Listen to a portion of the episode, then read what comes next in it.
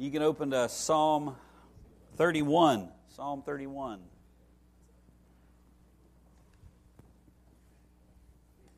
We had our Reformation fair on on Sunday night, and I was riding home with Isabella, and totally unprompted, she said, "She said, Dad, isn't it wonderful that uh, rather than going around getting candy from people's houses, we get to come to church and learn about the love of Jesus?"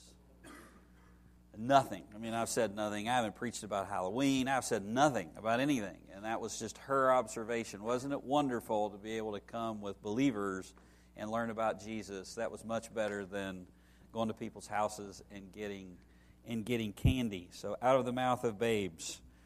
Um, and today is the is the thirty first, um, where the world celebrates Halloween and we get to be in here this morning learning about God.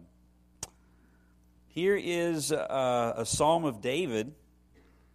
In uh, my study Bible says it's a psalm of complaint and praise. Is it possible to do that? Can you complain and praise at the same time? Can you talk about the world and also God? Yeah, you'll you'll actually see if you if you try to listen um, this one's a little longer than, than normal. Not too long, though, 24 verses. Um, David will look up, talk to the Lord. He'll look out and say, Wow, it's really ugly out there. And then he'll look inwardly, how he's responding both to the Lord and, and to the evil that is around him. And then he'll look up again. So he starts looking up, then he looks out, then he looks inward, and then he looks up again. And that's a really good exercise to uh, to, to, to imitate. You always start by looking to the Lord. You start by looking at the world or looking inwardly. You, are going to get uh, discouraged, depressed. Always start with the Lord. The Bible rightly interprets reality, uh, vision for uh, proper vision of God, just sets everything, everything right, which is why you ought to begin every morning um, with the Lord in some way. Uh, you say, well, I, I've got to start early. Um, well, get up five minutes earlier. I mean, just do something where you're able to start uh, with the Lord. Focus your eyes on Him. Um, doesn't have to be something you know super long or, or major, but that just sets your day and sets your perspective uh, right. Um, and then you allow Him to interpret what's going on around you and allow Him to interpret what's going on uh, in, in, inside of you. Uh, most of the problems that people face in life where they get things wrong, they end up interpreting God by their circumstances rather than interpreting their circumstances through God. You hear what I just said?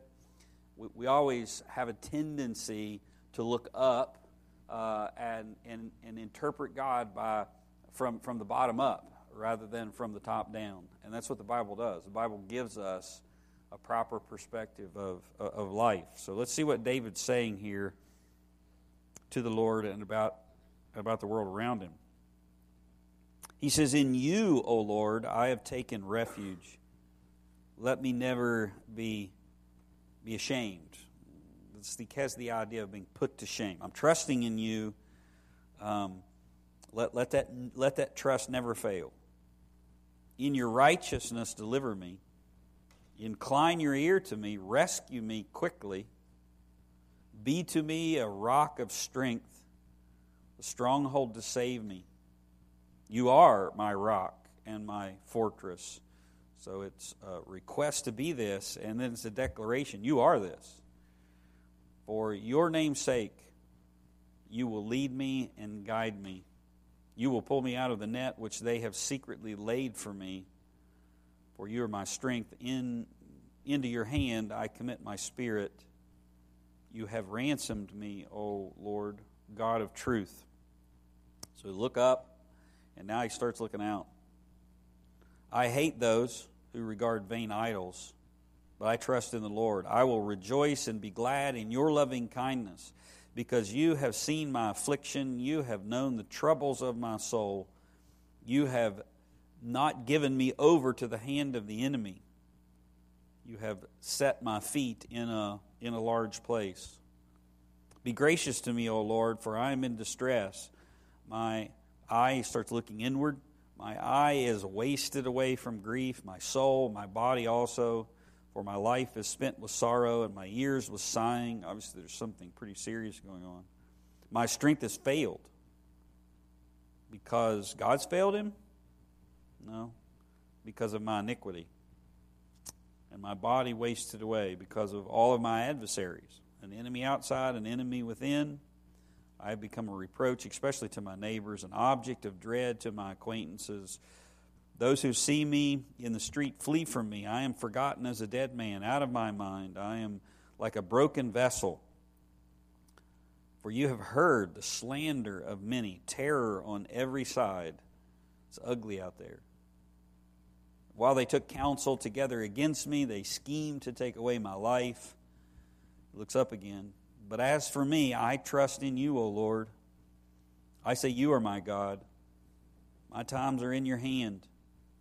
Deliver me from the hand of my enemies, from those who persecute you.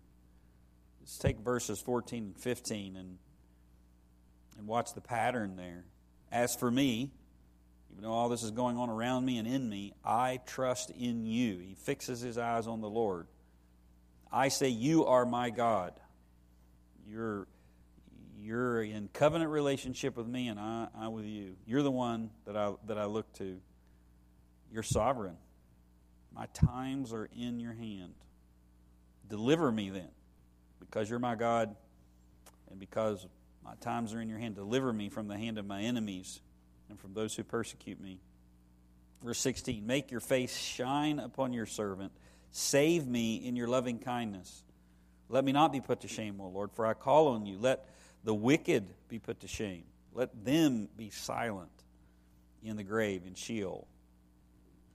Let the lying lips be mute, which speak arrogantly against the righteous with pride and contempt. And now he's going to turn to praise. How great is your goodness, which you have stored up for those who fear you which you have wrought for those who take refuge in you before the sons of men. Hide them in the secret place of your presence from the conspiracies of man. Keep them secretly in a, sh- in a shelter from the strife of tongues. Blessed be the Lord, for he has made marvelous his loving kindness to me in a besieged city. As for me, I said in my alarm, I am cut off from uh, before your eyes. Nevertheless, you heard the voice of my supplications when I cried to you. David's talking about how our heart can overtake us at times. What does he say? Oh, the Lord doesn't see. Where's the Lord? The Lord's forgotten me. No. Nevertheless, you heard the voice of my supplications when I cried to you. Oh, love the Lord. Now he starts speaking to everyone else and to us. Oh, love the Lord, all you his godly ones. The Lord preserves the faithful and fully recompenses the proud doer. Be strong and let your heart take courage, all you who hope in the Lord. And that last statement is something that we need to be reminded of. Be strong and let your heart take courage, all you who hope in the hope in the Lord. You can do that because you hope in the in the Lord. Let's pray. Heavenly Father, I thank you so much for your word. Thank you for this psalm this morning. Just reading it, just imagining um, an Israeli in uniform being ripped out of his home and life and work. Just got up one morning like every other day, and the whole world went crazy around him, and then a week later, he's in a green uniform sitting in the sand, probably brought up uh, around the feasts and general knowledge about you. Most Israelis are secular. Um, they know about God, but they don't read the Bible. And just thinking maybe in a time like this, um, with time to think with the reality of death facing them, that they they may pick up a, a copy of the probably the Old Testament scriptures. I guess someone could give them a New Testament. And just reading something like this uh, uh, afresh. That won't, won't save them. They need to trust in Jesus Christ. But, but just the, how we, we read the Bible and it applies to us um, becomes real to us whenever our circumstances change. So, first, we just want to thank you, Lord, that you allow all types of circumstances into our lives. I confess to you, I don't like the difficult ones. I don't like the fearful ones, uh, the, the days of adversity, but you tell us that that's life under the sun. And in those moments, you have not left us without help or hope. You've given us a copy of your word, which provides both help and hope. So, Father, as we, we, we even start this morning, we look up to you. We give you thanks that you preserve us, that you are our hope. We look around us and we see the world in a mess. Um, we look in, even in our own hearts this morning and probably find things that we wish weren't there. And then we come back to you and we, we give you thanks that you help us, you grow us bit by bit, little by little, and um, you have promised to continue the work and complete what you've started in us. You've promised, Lord, that, uh, that we'll be with you uh, because of Jesus Christ. So teach us this morning, we pray, in His name. Amen. All right, open to study one. We're developing some foundational convictions. And we're driving these things home, striking the, the nail over and, uh, and over. Might think of it more like a railroad spike because the truth doesn't go in our hearts as easy as a as a 16 penny nail. And so you got to hit it over and over again. The good thing is once the truth gets in there it, it can take it can take hold and take root. So that's what we're doing. These convictions are what help us as men uh, have courage to stand on the truth and vigorously apply it in our lives. Um, what the world finds uh, um, ridiculous is Christians and believers that proclaim, I stand on the truth, I stand on the truth, I stand on the Bible, and then live completely differently. Um, so stand on the truth, but also vigorously apply it in, in your lives. And um, it's not just about you. It's about the church, which is what Jesus is doing in the world. He's building his church. And the building of that church is not just saving people, it's actually maturing people. And so we make and mature disciples. So um, this portion of the training is intended to help you build a stronger commitment to the bride of Christ, which is the which is the, the, the church. So we started with having a working biblical literacy. Uh, we, we don't want to know just about the truth. We want to know the truth and how it all fits together. We talked about the challenges that we face in the midst of that. Uh, we have a busy world. We have things that are constantly trying to, to garner your attention, and you must learn to be an expository listener. You must ponder the truth. You must actually think about, um, about God. Number two, we said, had the right perspective of leadership. Um, be careful with worldly models that are, that are put up be, before you. Um, avoid viewing leadership as an organization or event planning or mobilizing large groups of people. Cling to the scriptures, apply the word to the life's, life's hardest questions. Um, true change happens at the heart level. If it hasn't happened at the heart level, then it, it hasn't happened. Um, which means you have to know the truth and then apply the truth. Number four, know how to develop convictions, help others develop these, these same convictions. One of the things that will help you solidify the convictions of your own life is to submit them to, you know, to, to others, meaning passing them on, um, teaching somebody else, uh, communicating to somebody else.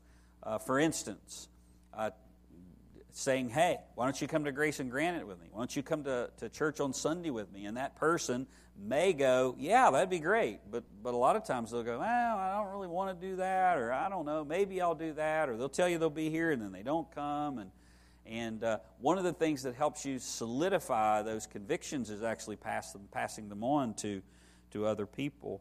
Um, convictions are the beliefs that drive your life, uh, the things that you, you want the substance, the rebar of your, of your concrete. They help you take stands and have courage in hard seasons. It means to be convinced of something. What are you really convinced of? It's not what you say only, it's what you do, um, what actually comes out in, in life. Number five, have a right perspective of yourself. Don't take yourself too seriously. Um, have the right perspective of longevity. Don't fall for fads and gimmicks. Um, stick and stay.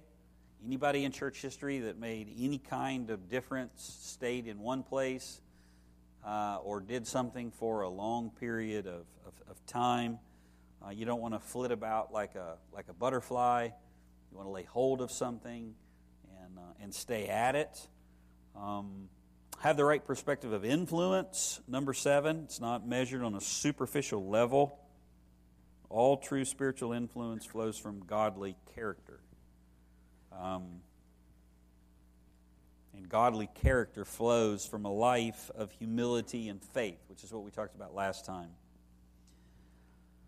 Humility is a lowliness of mind, a hard attitude, which recognizes who I am and in light of who God is. Um, it's a downward disposition based on a Godward reality. I'm not lifted up on the inside with the illusion of self sufficiency. Um, it's not being down on myself. Woe is me. I'm walking around like Pigpen from Charlie Brown with a dirt cloud over top of me. It's a reality. Who God is, who God says I am uh, in, in Jesus Christ, and walking in that in that, that reality. So we're on C this morning. So just to remind you, we're talking about having the right perspective of influence. So this, this falls under this topic of the right perspective of, of influence, substance in your life as a man, which then turns into influence of other people. Uh, and you say, well, I'm not much for influencing, you know, people at work or people I meet in the grocery store or wherever else it is. So, what about the influence in your own personal lives, in your homes? And, and you have to be a man of substance to do that. So, the right perspective of influence is it's not measured on a superficial level. Um, there's a lot of people. I mean, how plain is this? Is there anything more vomitous than a uh, a social media influencer? Can you think of anything less weighty than somebody who spends their time taking pictures of themselves trying to convince other people to be like me when like me is nothing but a facade? It's all, it's all fake. Um, that is not the kind of life that you want to, want to live. I, I don't think anybody is uh, having a career as a social media influencer in here. If so, uh, stop, please. Um, but there are other ways that you, you can fall to that trap. Um, influence, especially in the church, is not measured on what somebody looks like, the force of their personality, how, how, how strongly they can speak, how they can pluck your heartstrings, um, their money, their, uh, their, their whatever that's all superficial. Uh, unbelievers have all of that. Um, that's, that's not biblical influence. So, so just, just be careful. Don't look at the outside. Don't look at the, the bells and whistles. Look what's, what's inside. That's where the influence is. Those are the people, the people that have substance internally, that walk with God. Those are the people that actually do work for God. Those are the people that influence others. Those are the kind of men that you, that you want to be which means you have developed some of these convictions from having a working biblical literacy and having the right perspective of yourself and so on and so forth. We're talking about have the right perspective of influence. I want to be an influence. Or you say, I don't really want to be an influence. Who am I? Well, you, you, you have to be. You need to be. This is what God's called you to be. You're, you are light, and you are, you're His followers. So you, you will have influence. You must have influence. You have to have the right perspective of it, though. It's not on a superficial level. So don't fall for the fads or the, or, or the gimmicks. All spiritual influence that flows from a godly character. So don't look at this and try to mimic that. Here's where the substance is it's godly character. Um, men must have integrity in their hearts. And godly character flows from a life of humility and faith. And genuine humility and faith are measured by the faithfulness of, uh, of Christ. So you say, okay, great, I, I, godly character, that's what I need, that's the substance of my life, that's what's actually going to influence someone having godly character. The characteristics of my life are godly. The characteristics of my life, uh, the, what, what my life looks like, what my thought life looks like, what my speech looks like, what my work looks like, what my church attendance looks like, what my uh, husbanding looks like, what my parenting looks like. The characteristics of all of those aspects of my life are godly. They're, they're after God. They're, they're, they're, they're the ways of God. They're, they're, they're applying biblical truths. I'm, I'm mastering these things in my, in, in my life. Um, that's what men do. Men know what God says, and then they go after it. And they, they pick up the nail and they hit it. And they hit it again, and they hit it again. And sometimes they hit their finger. And then they bandage it up and they get the nail and they hit it again. I mean, this is how you you develop godly character, not passivity, not just floating through through life. Um, you must grab it because uh, by the horns and wrestle it to the ground. Wrestle your own heart to the ground, your work to the ground, whatever it is. You you have to continue to go back. That's that's what a man is and, and what a man what a man does. That's what leading looks like. You're out front. You're taking the bullet you're taking initiative, uh, you're, you're moving in that direction, you're pressing in that direction. And there's all kinds of things that, that hinder you from, from doing that. Your wife can hinder you from doing that. Think of what's happening in the fall. In the fall, this wonderful thing that God has granted you and given you um, uh, so you won't be alone actually has her own sin nature. And her own sin nature is wanting to rise up above you, is, is wanting to uh, you know, to, to complain, all of these kinds of things. Now, I'm picking on the women right now because I'm beating you in general, but you understand what I'm saying. It's not going to be easy. Don't think that leadership is just going to come to you. Your wife's going to go, Oh, yes, I'll follow you, you, you great, wonderful man. And all of your kids are just going to fall in line. And I mean, that's not, you live in a fallen world. And on the flip side, don't think that you're going to get up every morning and say, I want to lead my wife in godliness. I want to lead my. No, you have an enemy out there. You have an enemy in here the world, the flesh, and the, and the devil. So, how do you face those enemies? Well, what, one of the things that the world wants to do is lull you to sleep. You're just passive. You get up every morning and you kind of just go with it. You go with the flow, or you get a little bit. And, and, and you, have to, you have to engage in this, in this pursuit. That's what leadership is. Um, you wrestle your own heart to the ground. Godly influence is not commanding, demanding, not being passive, not looks like the world. It looks like I know God and I am living that out and then that emanates from me and everybody in my orbit that, that spills over on, on them um, so you have a world that's going to try to tell you to be passive whether that's the, the feminization of, of you know of, of, of everything that, that is masculine or whether that's hobbies uh, you know uh, take me away from what is important even by you know hairy man things, you know, hunting and, and fishing and four wheeling and whatever else. I mean, that's all uh, uh, cultural stuff too. But again, the whole point whichever way that Satan can get you away from what you're commanded to do, which is be a godly man and lead through the force of your influence, through the force of Christ being in you. That's what he's going to try to do. And you can't be passive. Lulls you uh, to sleep with the world's with the world's lullaby. So, what is godly character is what influences. Godly character flows from a life of humility, a proper perspective of myself, based on a proper perspective of God, and faith, which is I'm my believing response to God's promises. This is what God says He promises to do. This is what God says I am to do. And so I believe that and I walk in that direction, even in the face of contrary winds. That's what godly character, uh, how godly character is developed. And then genuine humility and faith are measured by faithfulness to Christ. How do I know? whether I have humility and faith. I am the most humble and faithful man you'll ever meet. Well, that's obviously got a problem with that, right? How do I know, though? If I have the right perspective of myself.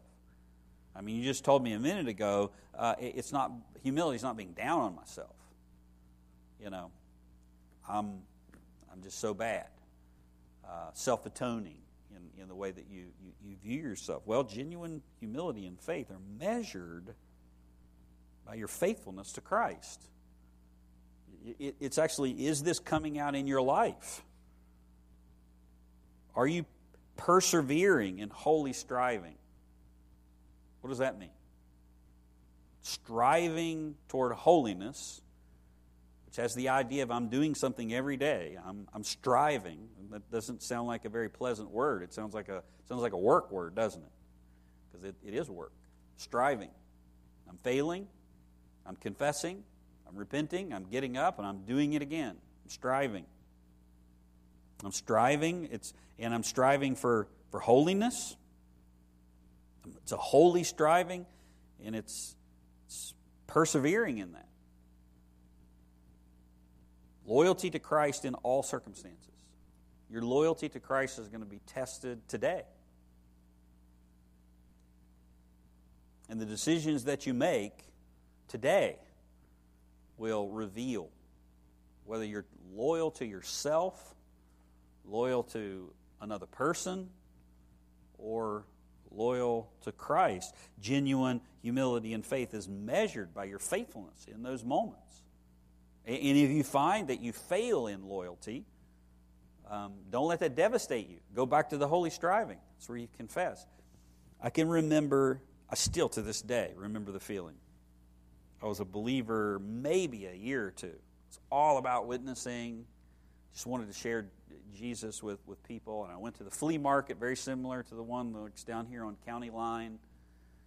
And um, I was waiting on my pastor. My pastor was bivocational. His wife had like an antique thing in there, and so I would go down there and hang out sometimes on Saturdays because I just wanted to be around him. I wanted to be around anybody that was talking about the talking about the Lord.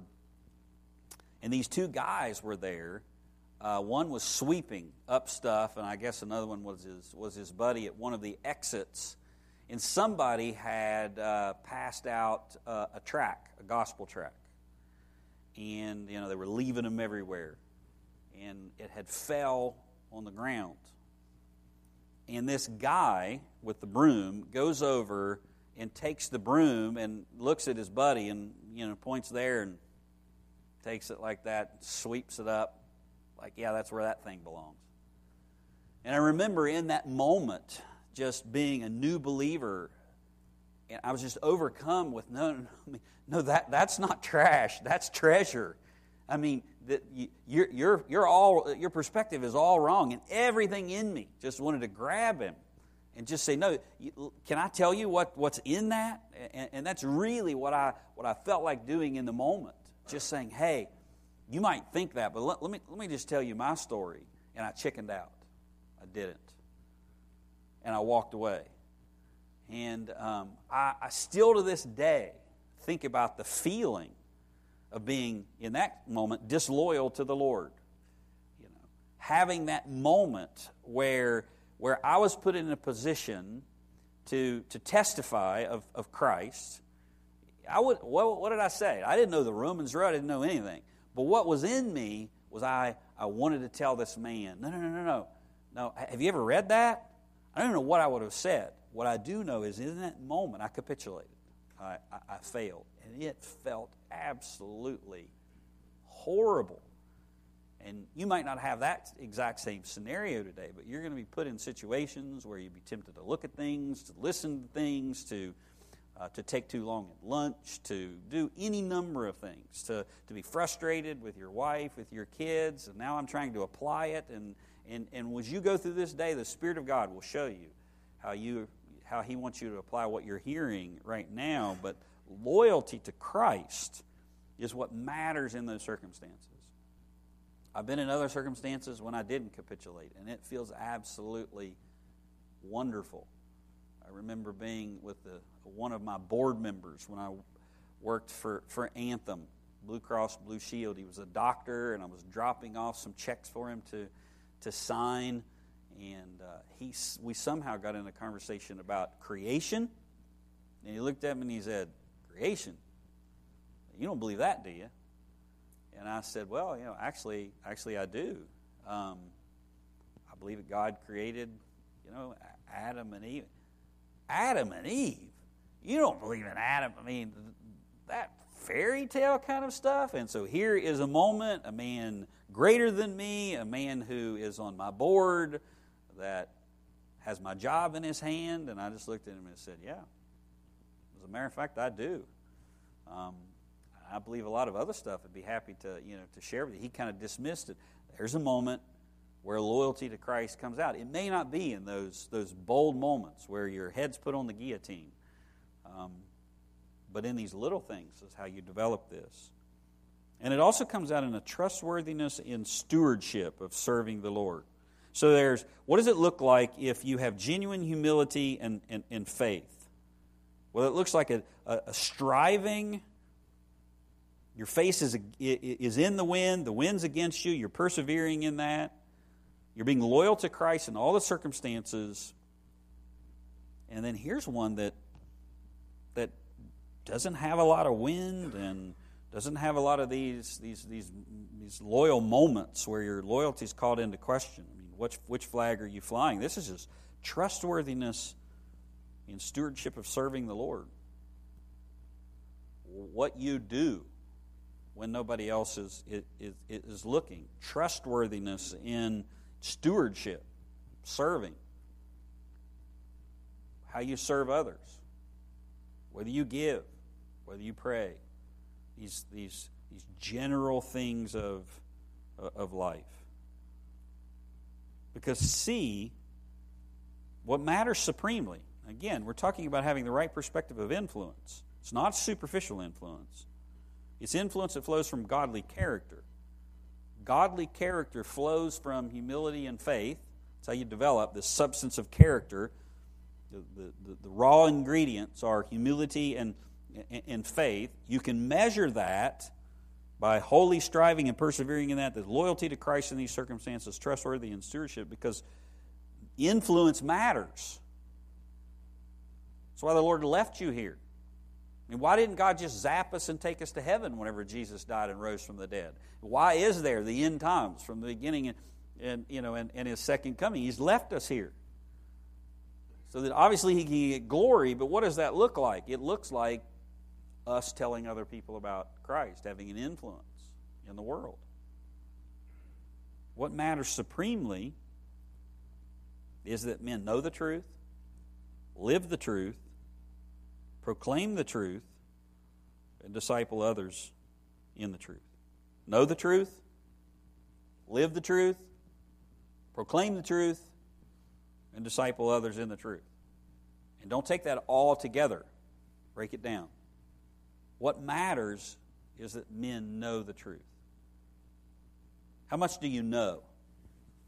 How much do you know the truth? I mean, if what this is saying is what matters supremely is that men know the truth. Do you know the truth? What does that mean? What does it mean to, to know the truth? I told you when I came to Christ, I didn't know the difference between the Old and the New Testament. I knew all the Bible stories, but I didn't, I mean, probably even got some of those messed, messed up. maybe Noah got swallowed by the whale, which it wasn't a whale, by the way, but it's a whole other topic. What does it mean to know the truth?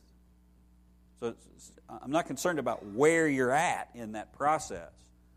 What I would be concerned about is are you pursuing it? Is this one of the goals of your life, to know the truth? Um, think of how much effort and time and money we spend on things that don't matter. Think of how much, I use myself. You know, I like to hunt, I like to bow hunt. Think of how much effort I put in my life in getting all my hunting gear ready, all the money I spend on hunting gear, all the spend practicing a bow, all the all the I, I have no problem getting up at four o'clock in the morning to go out and sit in a tree. Do I have any problem doing that to come to Grace and Granite?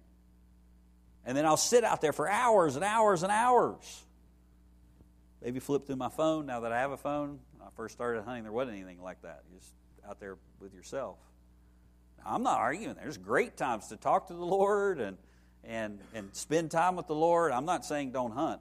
I'm saying look at how much effort and, and, and resources that we put toward things, and then we say, I can't know the truth. I don't know the truth. Or I don't read the Bible. I don't understand the Bible.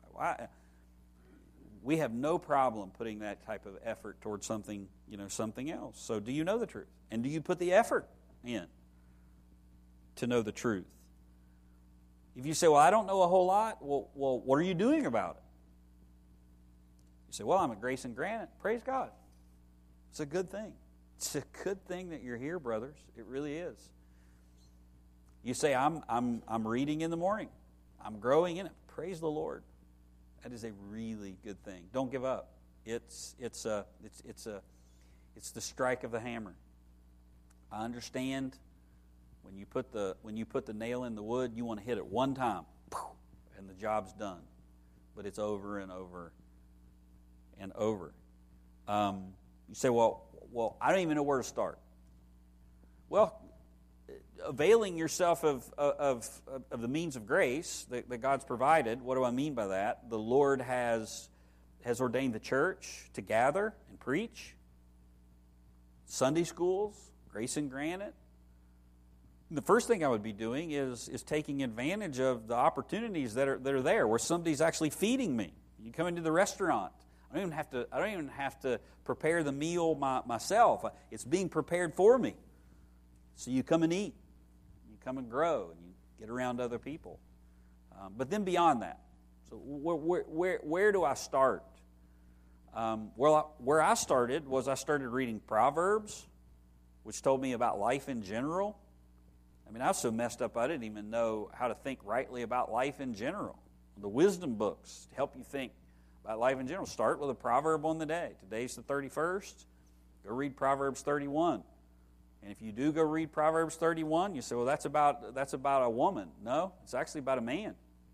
Proverbs 31 is the words of a mother to her son about what will give you a, a, a blessings in life.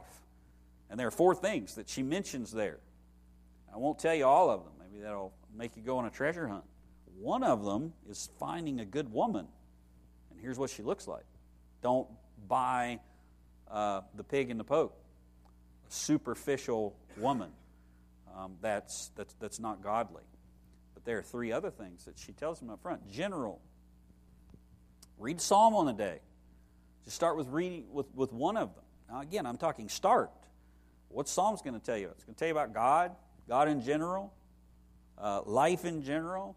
You, you see the expressions of a genuine believer. Talk about life, talk about God, talk about those kinds of things. Um, read the New Testament, read the Gospels. Start there. If you've never read the Bible, get in the Bible, is what I'm saying. Where do I get in the Bible, Pastor? Read the Gospels. This is the stories of Christ. Matthew, Mark, Luke, and John. Start, start, with, start with any of them. But Mark's the, the shortest, straight, hitting to the point. Uh, read uh, Mark, Matthew, Luke. Then read John. Then read the story of the church. Read the book of Acts. And as you're reading, have a little journal, a little notebook there with you, and write down questions that you have. Well, that, that, that's weird. Um, I mean, Jesus is talking about the disciples going out casting out demons. Is that something I'm supposed to do? You don't need to know all the answers.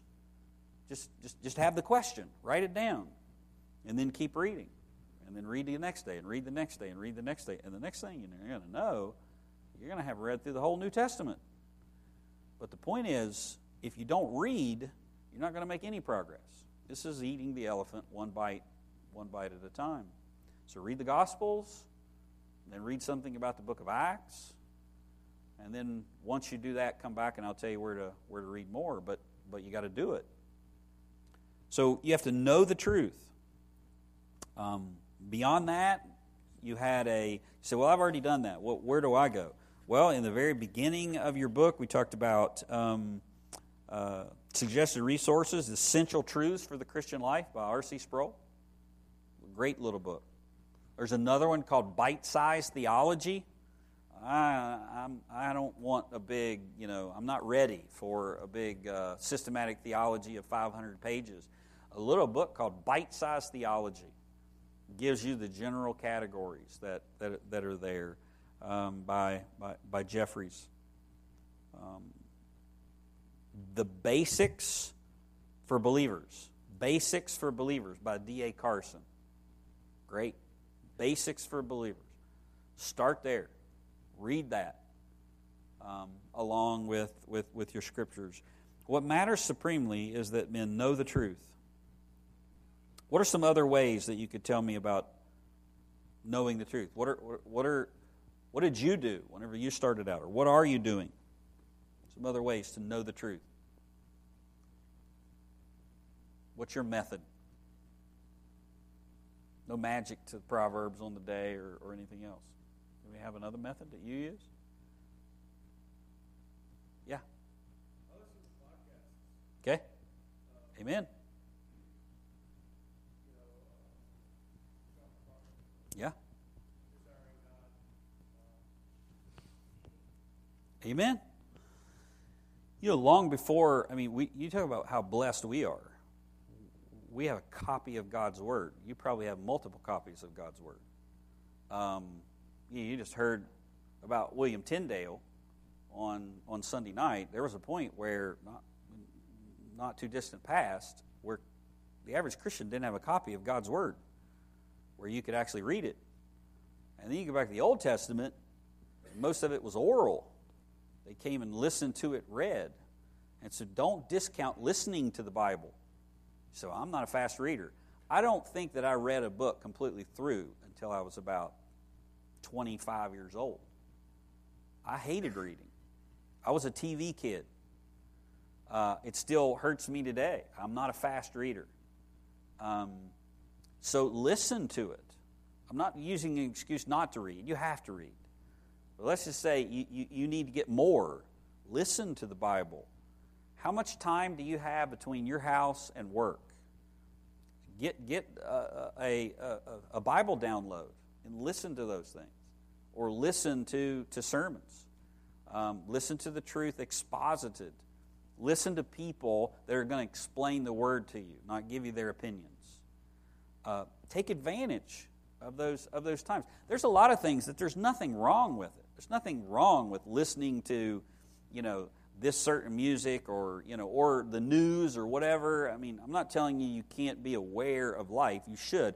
But think of the think of these these times that you have as opportunities to grow in the Lord, not just mindlessly turning on Sean Hannity or or whatever it is. I mean, think of how much more you would grow rather than, and look, I'm not slamming Hannity. Think of how much more you would grow, though, if you listened to John MacArthur or the sermon from last Sunday, that 45 minutes, than mindly listen to the people tell you the same thing over and over and over that you already know. Think about the way news used to be. Some of you probably can't do this. I mean, it used to be you got your news once a day and that was at 6 o'clock. There wasn't the, I mean, the, the constant news cycle. Think about what has to happen if there's a constant news cycle. They have to, they, they don't have anything new to say. They just say the same thing in a hundred different ways. And it's usually not, not, not helpful. It's not newsworthy. It's primarily opinion. Think about how much more you would grow if you used some of those times uh, profitably. What are some other things besides listening? Methods.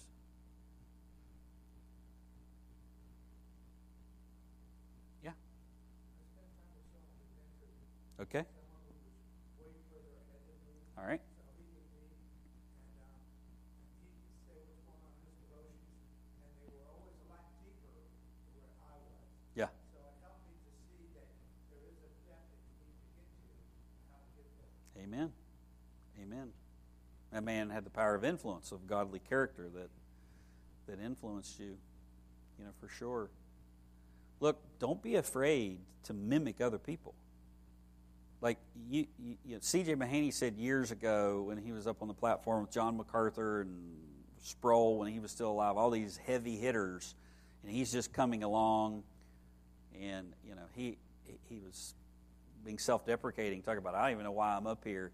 He said I haven't had an original thought in my life. And I started thinking about that. You know, have we had an original thought in our life? I mean, all, it, the, how did you learn how to do anything? You watch somebody else do it. Don't get this idea that you're, you know, you're going to be the guy who's going to uh, cut the path and and whatever else. You you you're an apprentice. You learn from somebody else. Now, who you learn from matters, right? You want to mimic good things. You don't want to develop a bad golf swing because it's really hard to undo. Um, but who you're around, don't I mean, this is exactly that's that's what the Bible says to do. Follow me as I follow Christ. Paul says, find somebody and get in their getting their wake. Bring me into their, bring me into your world. Teach me. Show me what to do. You may you, you may uh, learn how to improve it, but at least start there. Mark.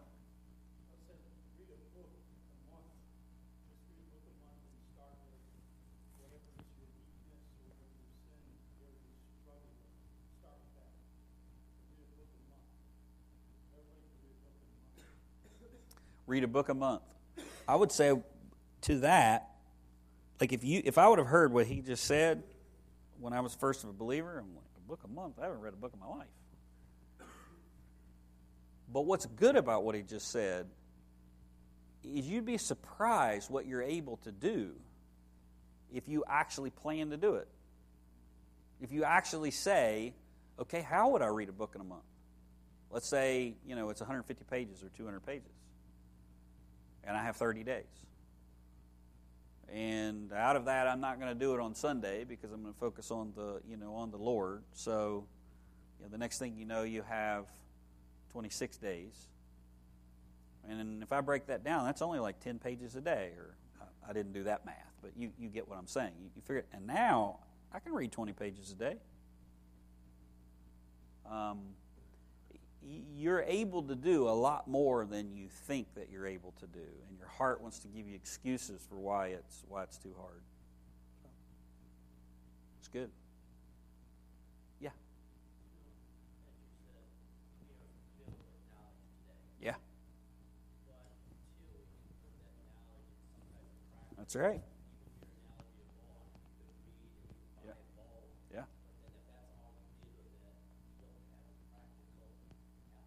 Exactly right.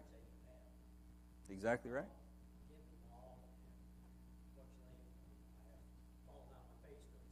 Absolutely. Absolutely. You learn from failing. You learn from a bad example. It'll be a painful experience, but you learn from it. I still remember that moment of capitulation. I still remember I don't want that feeling.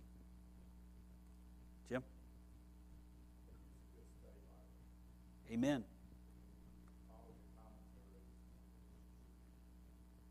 Amen. He just just gave you a nugget. Um, I don't know what kind of Bible you have, or you know, or even the background. Um, get a good translation that you can read. Uh, I preach from a, a, a NASB 95, New American Standard, 1995, an ESV. Some people preach from an ESV. If you have something other than that, that's fine. The point is, don't get so stuck in in what you have that that you that that, that it, it's it makes it harder for you to read and harder for you to grow and get a good study Bible. I'm not saying this because I went there, but the John MacArthur Study Bible is one of the best study Bibles out there. It really is. The ESV Study Bible is a great study Bible. So get one of those and then and then read it because when you have the question, there's going to be little notes down there. You're not the first person to have that question about that verse. and somebody else already had the question and asked it and answered it. Um, and that'll help you. That'll help you as, as well. Don't be, uh, that's not the right way of saying it. You will be surprised at how listening, becoming an expository listener, sitting under exposition, sitting under sermons that read the truth to you and then explain the truth to you and then show you how to apply the truth in one setting, you'll be surprised at how much that will train your mind to think rightly about the Bible. Think of all of the preaching that you sit under where the guy opens the Bible, reads a verse, one verse, and then preaches about something completely different. And you're going, well, this said prayer. And he's talking about Donald Trump or whatever, or, you know, or homosexuality, or, you know, or, uh, you know, the, the evils of the world, or don't get drunk, or don't, don't be a thief, or whatever. And you're like, well, well I was pretty interested in that. Like, I, I wanted to know actually what that meant. So you'd be surprised at how much you'll, you'll, you, you actually are learning and you don't even realize it.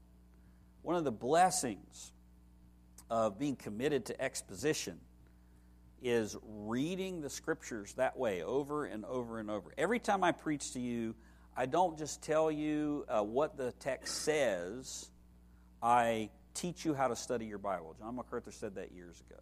When I'm preaching, I'm not just preaching the meaning of the text, I'm putting my hermeneutics on display. If you can't go back after you listen to me or somebody else preach and see in general how that man got that from that verse, then, then I, I probably wouldn't listen too long. Maybe he lays an egg, maybe he lays more than one egg, but if you got a dozen eggs, it's time to get a new chicken.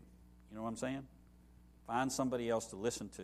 Find somebody else that's going to tell you what the Bible says and actually teach you, even in their preaching, how to study it. Because this is the authority. I'm not the authority. My ideas about this book is not the authority. God's the authority. And if we believe this is His word and His book, then we want to understand what, what, what it says. Um, so, amen. What else?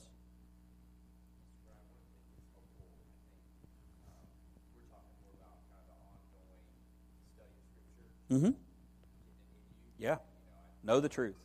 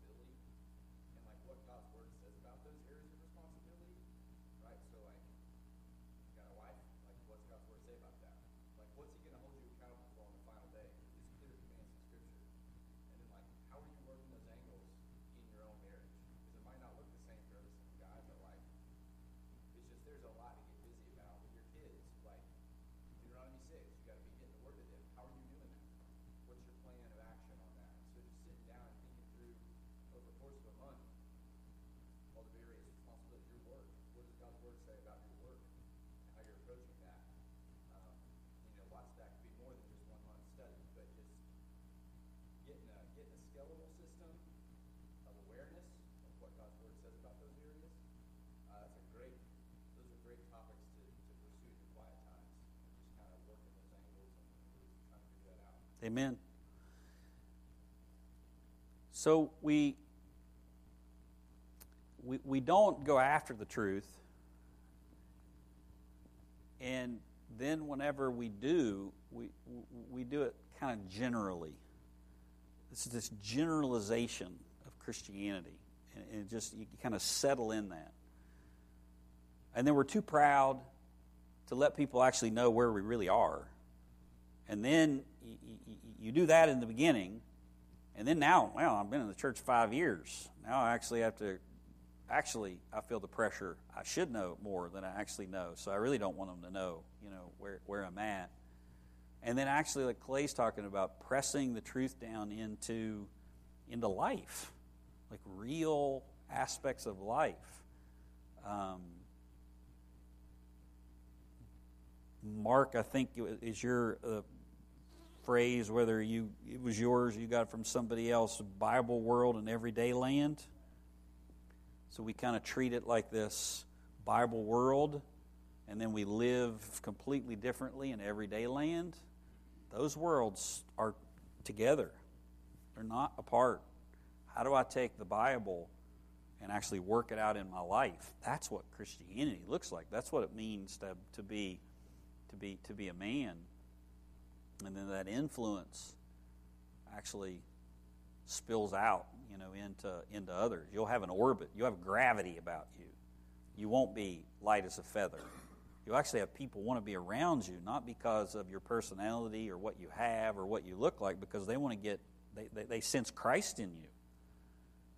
And they, they want to be more like Christ. That's the kind of influence that, that you want.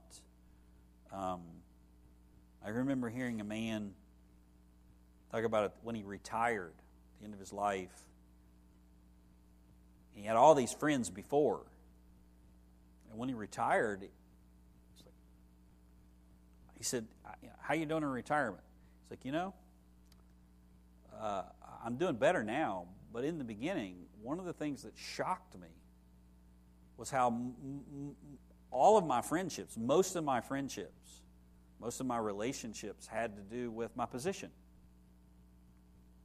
It really wasn't because people wanted to be around me. They were around me because of who I was, what I had, whatever else. You develop a life like this, a life that has, a, has gravity, where Christ is in you, you'll influence other people, and, and other people will, will, will, will draw near to you and try to learn from you because of, because of who you know, um, not because of who, who you are. And the way you do that is you know the truth. And to know the truth starts with just reading the Bible, getting in the Bible, more of the Bible, taking opportunities that you have even today uh, to remove this and put, you know, put, put Scripture in, and then actually trying to figure out how does the Scriptures apply in these basic areas of, of life. My heart, my own personal life, my wife, my kids, my work, my church, and getting a Strong's Concordance and chasing after some of those verses and seeing how they work out in in in that is is where it's at. Any final things before we go? Yeah, Russ.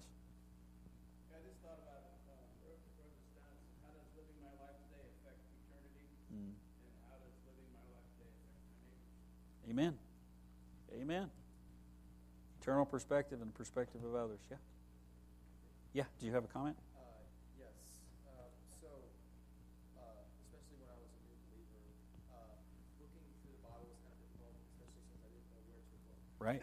Uh, I got into reading a lot of books by William Lane Craig and C.S. Lewis and Gary Habermas and more. Mm-hmm. And basically, they use the Bible in places where I would have trouble looking for it, and it kind of grounded it in reality, answering a lot of the questions that I had, mm. a lot of the uncertainties that I had. No, there were no substitutions for the Bible, but because of their logic and because of their experience, I was able to learn more about the faith and be more confident yeah. in how I can apply it and how I can go forward with further study. Lots of good supplemental resources that are out there for sure. All right. Let's pray. Lord, we've heard a lot of truth exhortations. And now we get an opportunity to, to put them into practice. And I, I know even, even before I say amen that this will be my intention and I will want to do it, but I also know that I'll fail. And um, the encouragement in that, Lord, is that uh, you don't give up on me. Um, that failure is, is part of the process of growing. And so I pray that you wouldn't allow that to discourage me or, or any of these men. Help us persevere today in holy striving that we might know the truth. Thank you that they've already started their day the best place that they could be here. And you're pleased with that. And there's no better feeling than to know that God is, is pleased with my obedience. We ask all this and give you praise in Jesus' name.